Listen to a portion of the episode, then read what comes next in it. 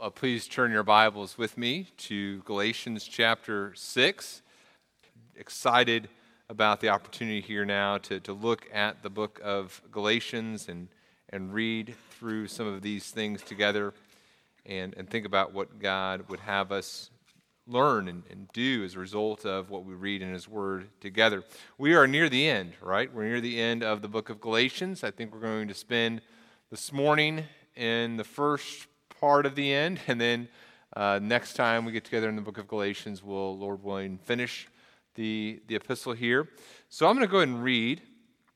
Uh, I'm going to read verses 11 through 18. And so if you would stand with me in honor of God as we read these verses together. And the sermon, we're going to be looking at verses 11 through 13, looking at flesh driven ministry.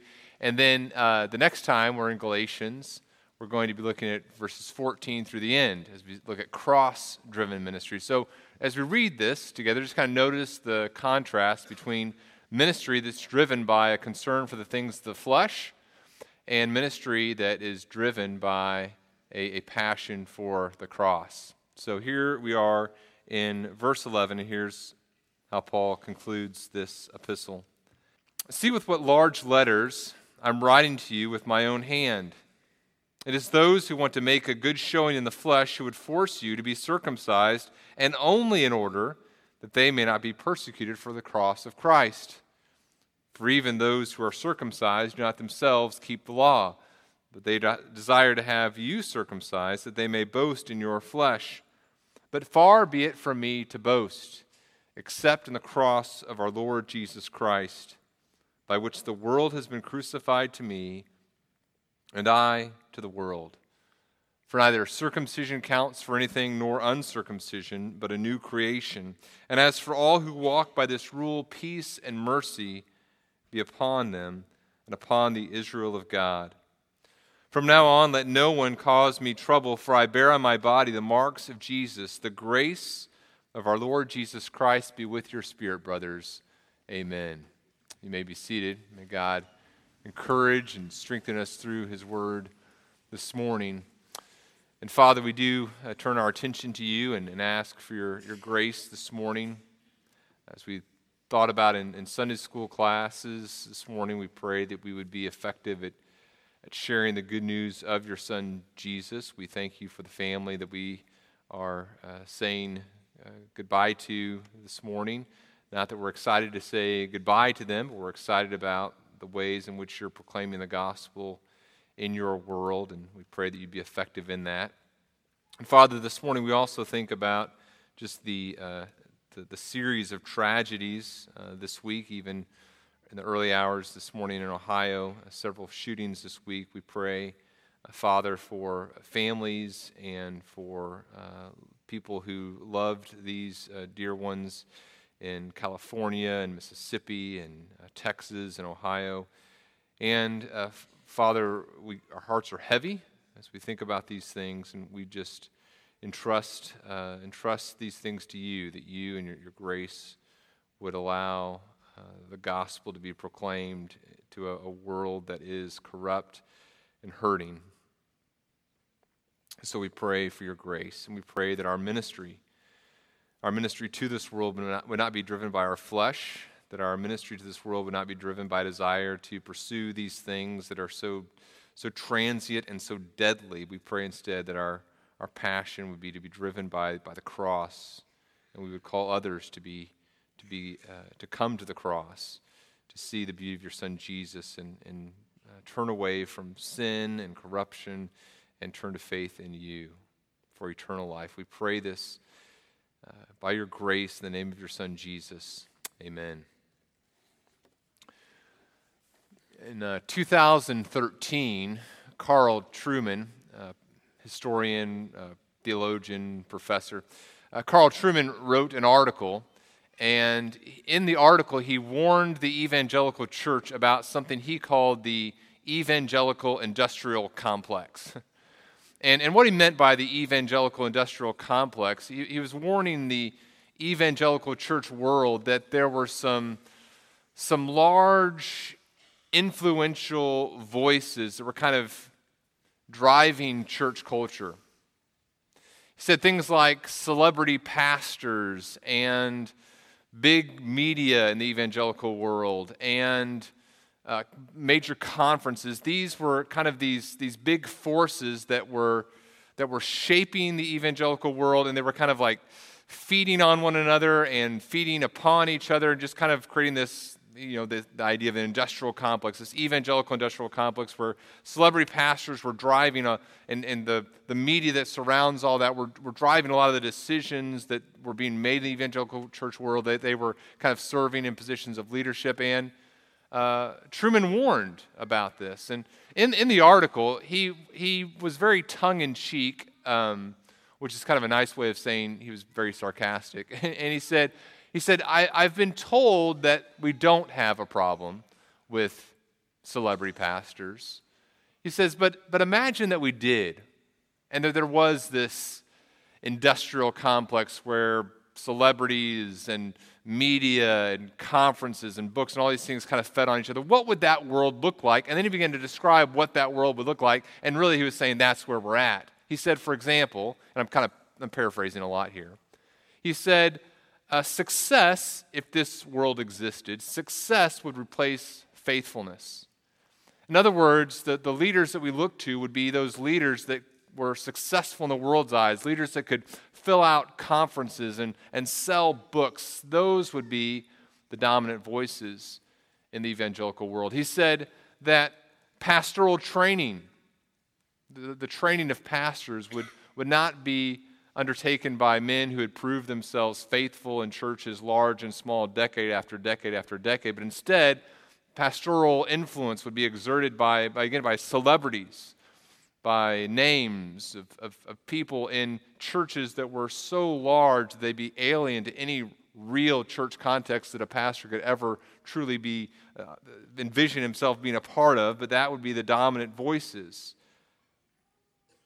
Men would become brands, pastors would become these brands, catchphrases would dominate the evangelical world. And he said catchphrases like gospel driven, which is a great phrase, but has been kind of, he would say, devolved into just a, a catchphrase instead of a true biblical description of ministry. Overhead costs, he said. In this world, overhead costs for ministry, ministries like um, media and, and, and worship teams, those, those costs, overhead costs, would just increase exponentially as there's this need to feed the beast that we had created. Sound systems, multimedia presentations would eclipse funds spent on missionaries and discipleship. And then he ended the article, thank goodness we don't live in a world like that. Of course, arguing that indeed we, we do. Now, at its heart, what this evangelical industrial complex or commercialized Christianity, whatever you want to call it, at its heart, what is it characterized by? It's characterized by a drive to pursue the things of the flesh. Commercialized Christianity tells us look, the things that the flesh loves, success, uh, finances, um, accolades of people, those, those things the flesh loves, you can still achieve and pursue the things of the Lord. That's, that's what commercialized Christianity tells us. It, it provides us a way to exalt the flesh even as we pretend to celebrate the cross. Does that make sense? In fact, sometimes the best way to exalt your flesh, to feed your flesh, is to seem to celebrate the cross when in actuality you're, you're commercializing it. Now, Trueman wrote, Trueman wrote this, this article in 2013, and now I, I don't, I'm very grateful, of course, for many of the influential leaders in the evangelical church, and there's just some, some great conferences, of course. But as, as Trueman wrote those words, as he wrote that article, many of us who were in pastoral leadership at the time kind of took a step back because we really recognized ourselves in, in what he was writing there. Not that we, not that we wanted to, to feed the flesh, but recognizing some of the goals that we had, some of the visions we had for ministry had not been shaped by a, a cross driven desire for God exalting ministry. But even though we thought we were doing that, we were actually at, at times driven by the flesh.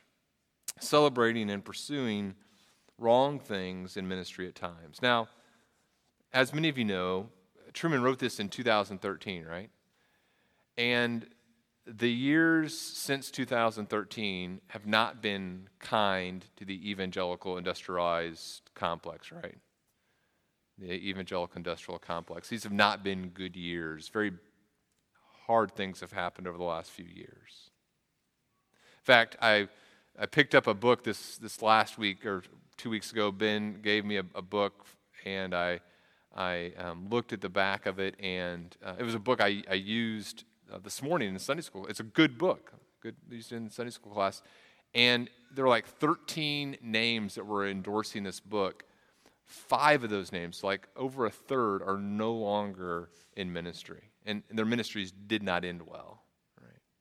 Another book I picked up this week, over two thirds of the names, or fewer names, but over two thirds of the names were no longer in ministry or have been disgraced. You think about what happened this, this past week, or two weeks, in the last two weeks, where uh, Joshua Harris, who at a very young age, very young age, was, was held up as, a, as an evangelical leader, wrote the book I Kissed Dating Goodbye, wrote, you know, sold millions of copies, became a conference speaker, and many of us looked to him and appreciated his ministry, and, and yet uh, this, this past uh, two weeks announced that he was leaving his, his wife and leaving the faith young person exalted into ministry at very early age before there have been years of faithful ministry. It's a, it's, it's a strange thing, right? And, and my, my point in saying this, my point in saying this is not to say, look, look at how look how bad things are over there and look at how terrible it is to exalt these people into positions of influence before they've even had a, a decade of faithful ministry service. I, am not, I don't want to go there with the message this morning. My, my point is this. What is it in my own heart? What is it in, in your own heart that is drawn to fleshly ministry? What is it that, that causes me to be drawn to and influenced by flesh driven ministries? Why am I not driven to those ministries that are fueled by the, by the cross? Why am I drawn to those ministries that are, that are driven by the flesh? And I think the answer is that flesh driven ministry says, look, Daniel, look, Bethany, in whatever ministry you're in, your ministry as a parent that God's called you to, your ministry as a student that God's called you to, your ministry as a pastor that God's called you to, your ministry as a missionary, whatever ministry it is that God has called you, the flesh driven ministry, the, the flesh driven gospel tells you this. The, it, tells you, look, you can have those things that your flesh craves and still be found acceptable to God. You, you can have your, your feet in both worlds. You can have the, the accolades of the world as a parent. You can do, have the, the kid who does the things you want your kid to do as a parent, the, the friends you want them to have, the, the worldly success you want them, You can have that, and you can still have your child be acceptable to God. Live a life that brings glory to God. The flesh driven ministry is driven by both of those things. I want the things of the world, and I want to simultaneously have the things of God. That's what the flesh driven ministry tells us. That's, that's why it's so attractive. And in the text that we're looking at here, we're coming to a close. And Paul, as he comes to the close of the letter, remember what his concern has been. The people that he's writing to, the Galatians, have been influenced by these Judaizers, by these, these false teachers. And these false teachers are telling them, look, you need to be circumcised in order to be found acceptable to God. You need to, to follow the, the Jewish laws and customs and regulations. And Paul is, is, is, is ending this letter with an earnest appeal for his readers to hold fast to the true gospel. He wants to protect them against these Judaizers. And so he concludes the, the letter contrasting the ministry that these Judaizers have with the ministry that he has in their lives and is urging them to resist. Here's the main idea that I want us to think about. By God's grace, by God's grace, may you and I be driven to engage in ministry that crucifies the flesh instead of celebrating it. By God's grace, as we engage in our ministry as pastors, as Sunday school teachers, as nursery workers, as parents, as teachers, as engineers, as nurses, as dentists, as whatever it is that God has called us to be, may we engage in that ministry in such a way that we are crucifying the flesh and not celebrating it. And as we think about that main idea, the goals then would be that we would not be influenced, we would not find ourselves influenced by those who are engaged in flesh driven ministry, and that God would allow us to repent of those areas in which we have engaged in ministry that's driven by our flesh and not driven by the cross. Next time that we're together, we'll talk about cross driven ministry, ministry that proclaims the cross instead of obscuring it. But, but, but this morning, we're going to look at flesh driven ministry and the characteristics. What does this flesh driven ministry look like? You say, Well, Daniel, how can I know if this is the type of ministry I have? And I say, Well, thank goodness you're here. I have the answer to that from God's word. And so let's look at some characteristics. Here's the first characteristic. Number one, first characteristic of a flesh driven ministry. A flesh driven ministry has and embraces worldly standards of success. A flesh driven ministry embraces worldly standards of success. Look at the text with me, if you would. Paul says this See with what large letters I'm writing to you with my own hand. And then he says, It's those who want to make a good showing in the flesh. Now, two things that I want to just highlight about, about this here. Uh, the first thing, notice that he says, I'm writing with, with big letters. Now, what probably had happened is this Paul has been having a, scribe uh, write the rest of the letter. Now he comes to the conclusion and he kind of grabs the, the stylus, he grabs the writing instrument, and he says, Okay, now, now, it's, now it's me, Paul, writing with my own hands, and I'm, I'm using large letters. You know, it's like whenever you're, uh, you're, you're really crazy uncle gets on Twitter or Facebook and he's turns on his cap letters and he starts typing about Donald Trump or Obama or something, you know, or Hillary Clinton. He he's all cats. He's excited about it. Now, now Paul's not a, a, crazy uncle, but he's using big letters. He's saying, look, this is, a, this is an important thing. I'm, I'm passionate about this subject. I want you to, to pay attention. This is important. Okay?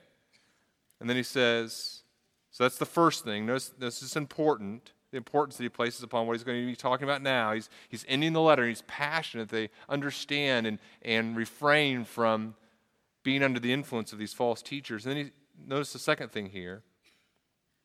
Notice the, the way that he describes the people who want to influence the Galatians. He describes them as those who want to make a good showing in the flesh. Now, what does that expression, good showing in the flesh, mean?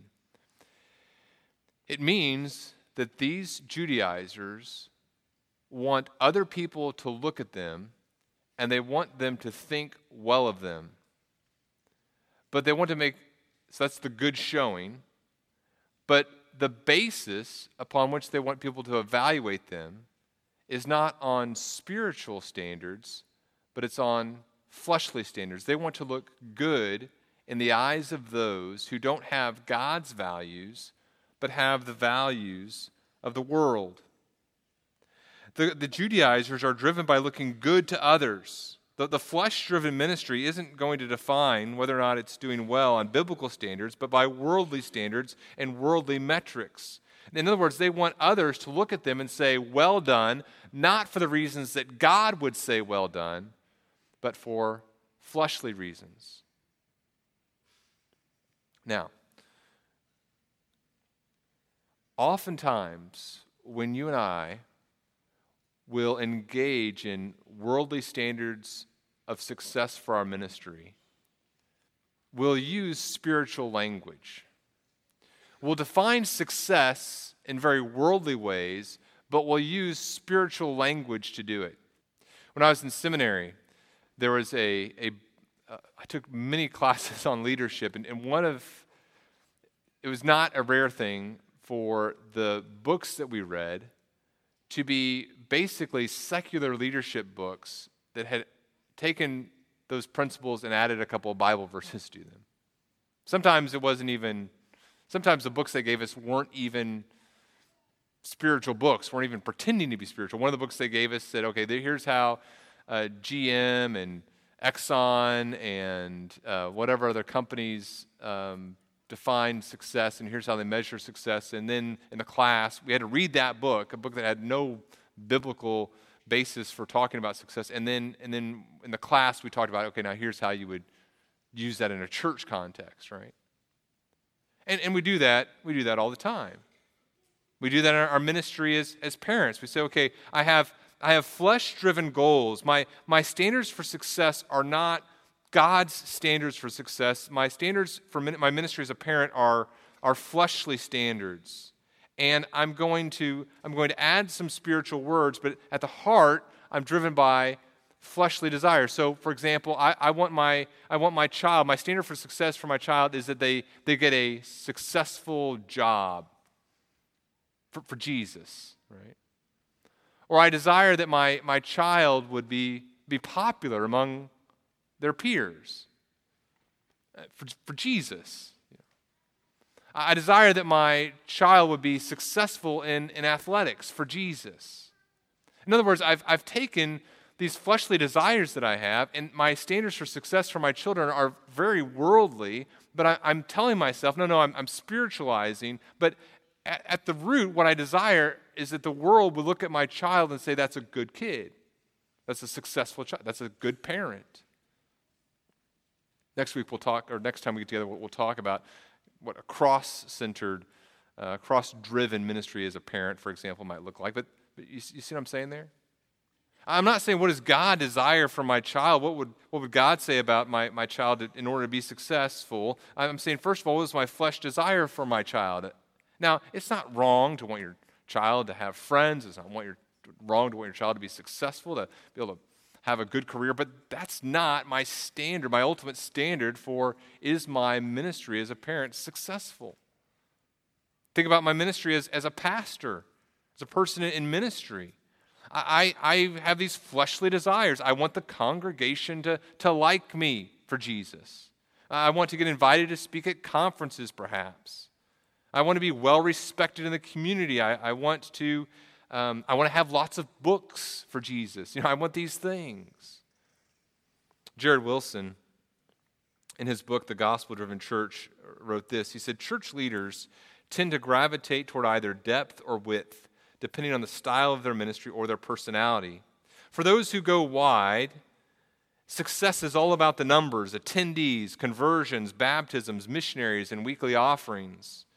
The numbers, the numbers measure God's blessings. So if you're successful, those numbers are big, right? Now, for those who go deep, it's, it's still, there's still flesh involved. He says it's still about the numbers. It's about the number of Calvin's commentaries you own, or how long your sermons are, how well acquainted you are with 1st, 2nd, and 3rd John. That's John Calvin, John Piper, and John MacArthur, right? So those who go deep. That's his joke, not mine, right? You got that? Yeah. My ministry as, as, as a wife, I, I, I, want my husband to esteem me. I want others, mothers to respect me. I want my kids to admire me. I want people to see me holding everything together for Jesus, right? In other words, we begin with fleshly desires and then we kind of baptize them and we have these worldly standards of success.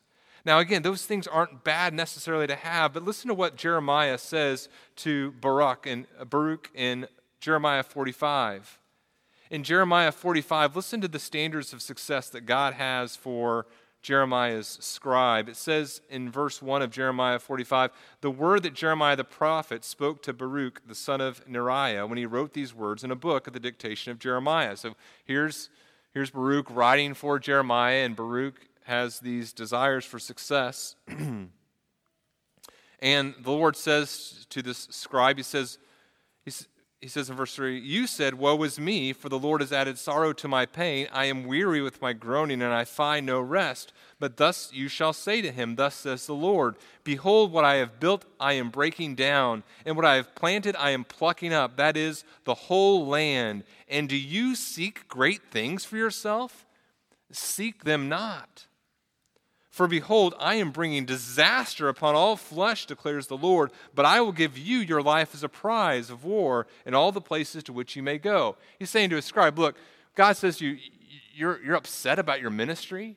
You're upset that it's a tough ministry. You're upset that your, your ministry as a scribe isn't this, this glamorous ministry that you envisioned for yourself. You could insert other ministries in there. You're, you're upset that this ministry that you have as an engineer is not going the way that you wanted to because of your faith in Christ. You're upset that, because, that your ministry as a student in school is not yielding the, the accolades that you thought it would.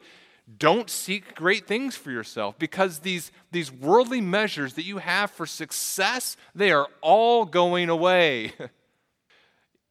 you want big accolades in the kingdom, scribe? The kingdom's going to be gone in a couple months. It's not even going to be here. And then where will you be?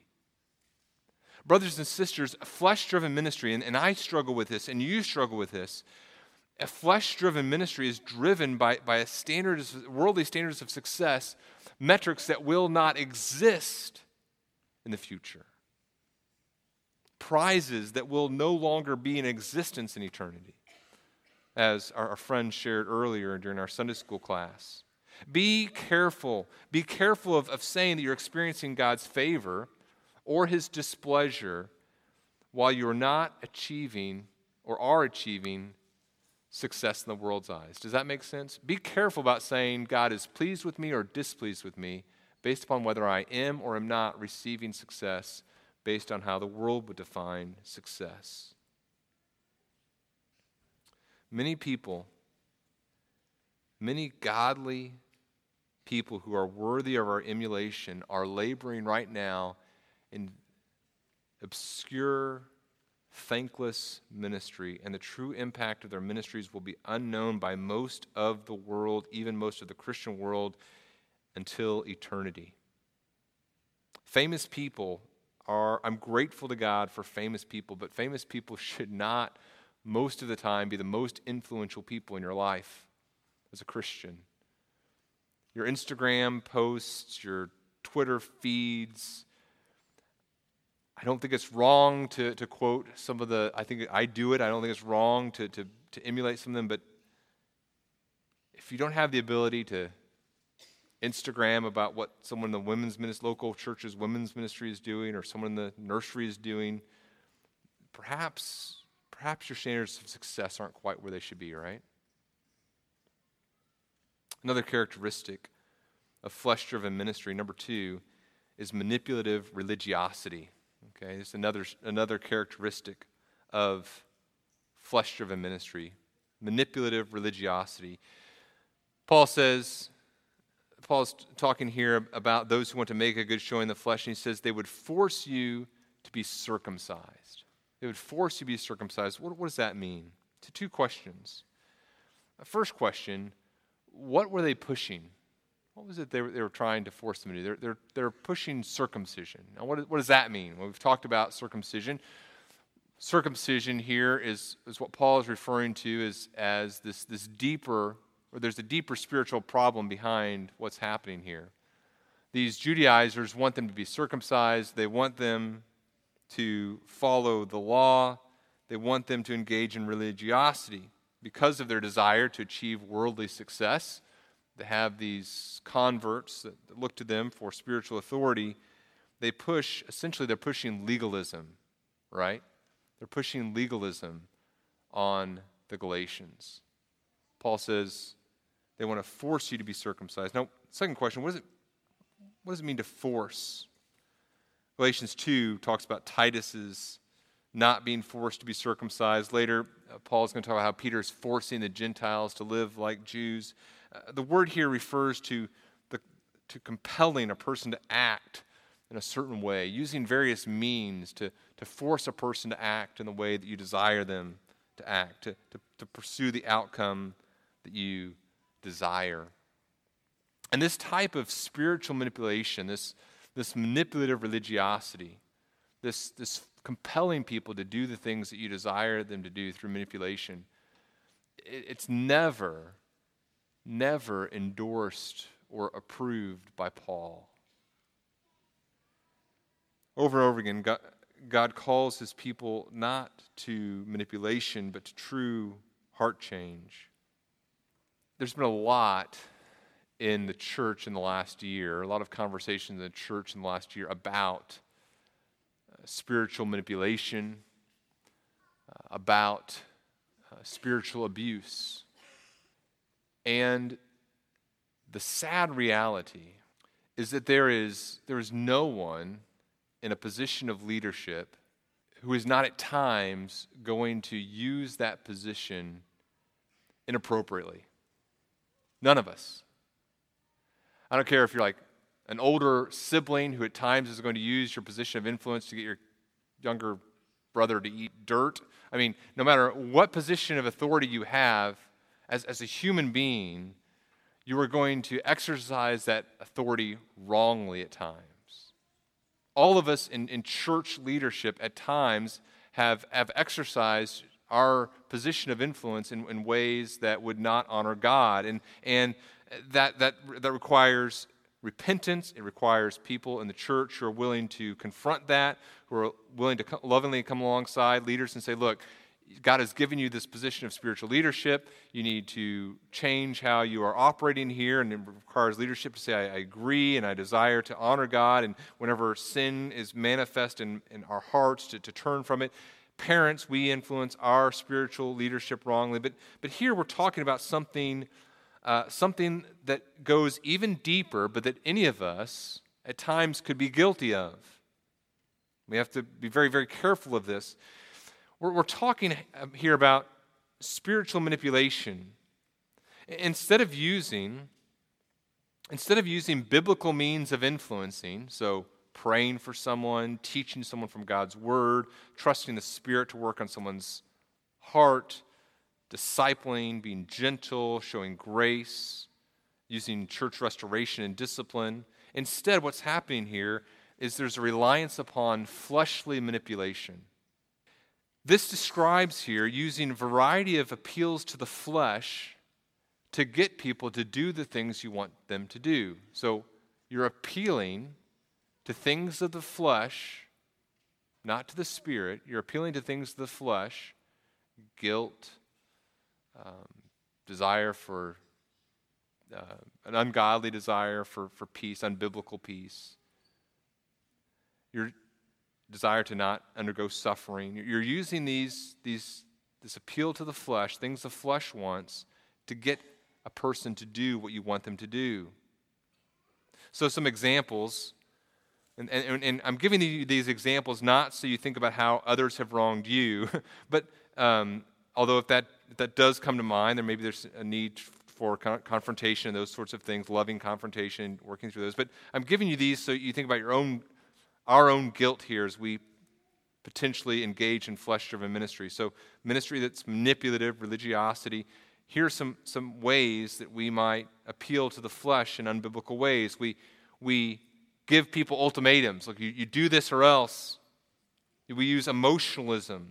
We give people a silent treatment. We act like the victim. We feel sorry for ourselves. We, we make people around us walk on eggshells. We, we guilt others. We, we skew the facts to support our own position. We twist words. We suck the life out of people. This happens in churches all the time. This happens in families all the time. In fact, I, I had to ask for forgiveness for my own family three weeks ago for some very unbiblical patterns of manipulation in, in, ways that I was, I was leading, and it's, it is ungodly and it has no place in the life of the believer. This is not God glorifying ministry, this is manipulative religiosity.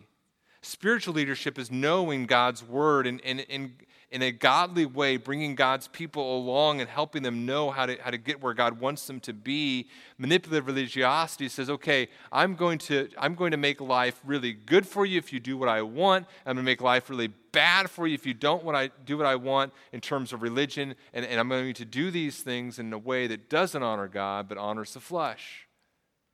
Spiritual abuse. Spiritual abuse occurs when there's a habitual pattern of manipulation in a person's life that's used to fl- achieve fleshly goals. There's a lack of repentance from it. And spiritual abuse has no place in Christ's true church. And where you see abuse in the church, you need to feel the freedom to expose that. We don't hide it, we acknowledge it, we deal with it. by God's grace.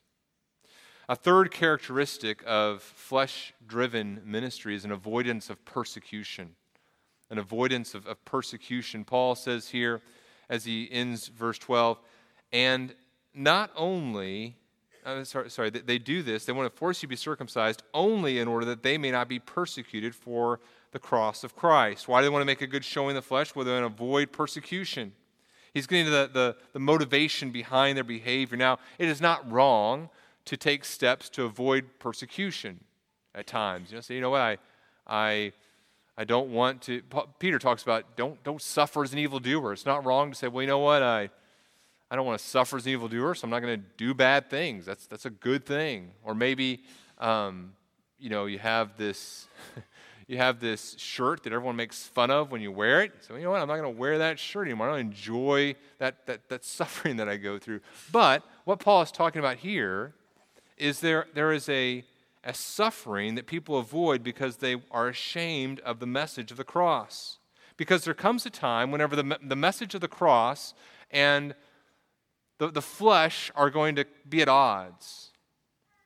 And if I'm faithful to the message of the cross in my parenting, it's going to cost me my flesh. If I'm faithful to the message of the cross as a student, it's going to cost my flesh. And Paul is saying what's happened here is that there are people who love the flesh, and so they are avoiding persecution for the cross of Christ. What had happened here is this you have these Judaizers, and they had, they had accepted to some degree the, the message of Jesus Christ. They had believed that gospel message. But they still desired to be well received in Jewish circles. And they didn't want to be persecuted by the Jews. They didn't want the, the Jews to speak ill of them. They didn't want to lose lose perhaps some positions of prominence in the Jewish community. And so they had this idea, they had this, this brainstorm. They said, you know what? These, these Gentile Christians, if I associate with them, it's going to cause me, and, and when I need to associate with them, because they've also named the name of Jesus, but it's going to cost me my relationships with these, these Jews. And then they, you know, here's a simple solution. I'll just have these Gentile Christians become Jews. Now they're, now they're obeying the law, they've been circumcised, they're living in accordance with the laws of the Jews, and they've accepted Jesus. So I, I have the best of both worlds. And Paul is saying, no, no, that the moment that you are requiring Christians to do something other than, than believe in the Lord Jesus Christ, anytime you've added some sort of works to the gospel, you have now destroyed the gospel message. And, and, brothers and sisters, the same is true for you and for me. As we try to have it both ways, we say, okay, I want to keep a foot in the world and continue to love the things of the world and name the name of Jesus, we have destroyed our gospel witness. You see, what you and I need to understand is the kingdom of the world does not love the kingdom of God. And the kingdom of the world will not give up power easily. The kingdom of the political world will not give up its hold on power easily. The kingdom of republicanism, the kingdom of democratism, the, the kingdom of my own soul, the, the kingdom of the PTA, the kingdom of my workplace, those kingdoms do not desire to share their power with the Lord and to recognize his rule. And so there are going to be times when you engage in the political world, when you engage in the, your social world, when you engage in the workplace where those kingdoms collide, and you must decide, I am going to embrace persecution. We'll talk about that next time we finish the epistle of Galatians. But what we see here is a flesh driven ministry is going to say, no, no, no. I want to do everything I can, even if it costs me the clarity of the gospel of Jesus Christ. I want to do everything I can to avoid suffering? Are you prepared to endure persecution for the sake of the cross? Think carefully. Here's a fourth characteristic a hypocritical lifestyle and ministry. We'll do this quickly here. Paul writes, even those who are circumcised do not themselves keep the law. That the Judaizers are advocating circumcision so the Galatians will be in obedience to the law, and yet, and yet their lives are not characterized by themselves obedience to the law. We've seen this throughout Galatians, right? Galatians 3:10, those who rely on works of the law are under a curse. Because they don't abide by everything written in the book of the law. Galatians 5 3, I testify to every man who accepts circumcision that he is obligated to keep the whole law, which of course is impossible. James two ten talks about if you're guilty in one point of the law, you're guilty in all. Uh, you write down Matthew chapter 23. Jesus attacks the Pharisees for their violations of the law and, and boasting in converts. We embrace gospel transparency, not hypocrisy. And then finally, fifth characteristic here. Fifth characteristic of flesh driven ministry pursuit of ministries that exalt self. He says, They desire to have you circumcised that they may boast in your flesh. You know, tonight we're dedicating a, or we're having a groundbreaking ceremony to, think about a, a new building it's interesting, you know, you, you stand, this has happened to a couple of us, we've looked at kind of the, we're going to see kind of a map of the building there on the ground. And this happened last time too. Every time you look at a kind of a plot of land, it looks small, right? And no matter how big of a building you're in, you can always imagine a building a little bit bigger the same is true for our own ministry buildings, right? Our own lives. No matter how much success we achieve, we can always dream a little bit bigger. My ministry could always be a little bit bigger. The, the glory that I receive could always be a little bit bigger. And Paul says, look, these, these people that are driven by the flesh are not driven by a desire to exalt the cross, but they, they, they desire to have you like a notch on their belt. They want to boast in your flesh by God's grace, brothers and sisters, you and I must be driven to engage in ministry that will crucify the flesh and not celebrate it. Let's pray. Father, we pray for our hearts. We pray that in your grace, you would convict us of ways in which we're pursuing our flesh. We pray that we would instead be driven by the cross a desire to see those who are in our lives embrace the truth of the gospel and allow us, Father, not to be driven by a desire for our own accolades, not a desire for uh, to boast in our own name, but to exalt and lift up the name of your Son Jesus and his name alone. We pray this in his name. Amen.